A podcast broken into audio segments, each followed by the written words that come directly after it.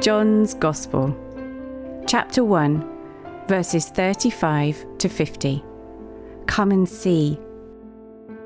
Again, the next day, John was standing with two of his disciples, and he looked at Jesus walking and said, Look, the Lamb of God! The two disciples heard him speak, and they followed Jesus. Jesus turned and saw them following, and said to them, What are you looking for? They said to him, Rabbi, which means teacher, where are you staying? He said to them, Come and see. They came and saw where he was staying, and they stayed with him that day. It was about 4 pm. One of the two who heard John and followed him was Andrew, Simon Peter's brother. Andrew found Simon and said to him, We found the Messiah, which means Christ. Andrew brought Simon to Jesus. Jesus looked at him and said, You are Simon, the son of Jonah. You should be called Cephas, which means Peter or rock.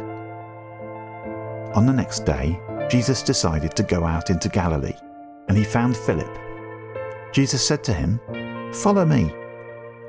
Now, Philip was from Bethsaida, the same city as Andrew and Peter.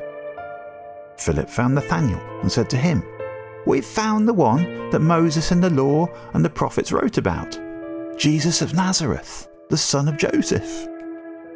Nathanael said to him, Can anything good come out of Nazareth? Philip said to him, Come and see. Jesus saw Nathanael coming to him and said about him, Look, here is a true Israelite with no deceit in him. Nathanael said to Jesus, How do you know me? Jesus answered him, Before Philip called you, when you were under the fig tree, I saw you. Nathanael answered him, Rabbi, you're the Son of God. You are the King of Israel. Jesus answered him, Because I told you I saw you underneath the fig tree.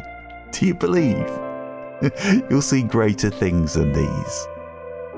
Then Jesus said, Most certainly, I tell you all, you will see heaven opened and the angels of God ascending and descending on the Son of Man.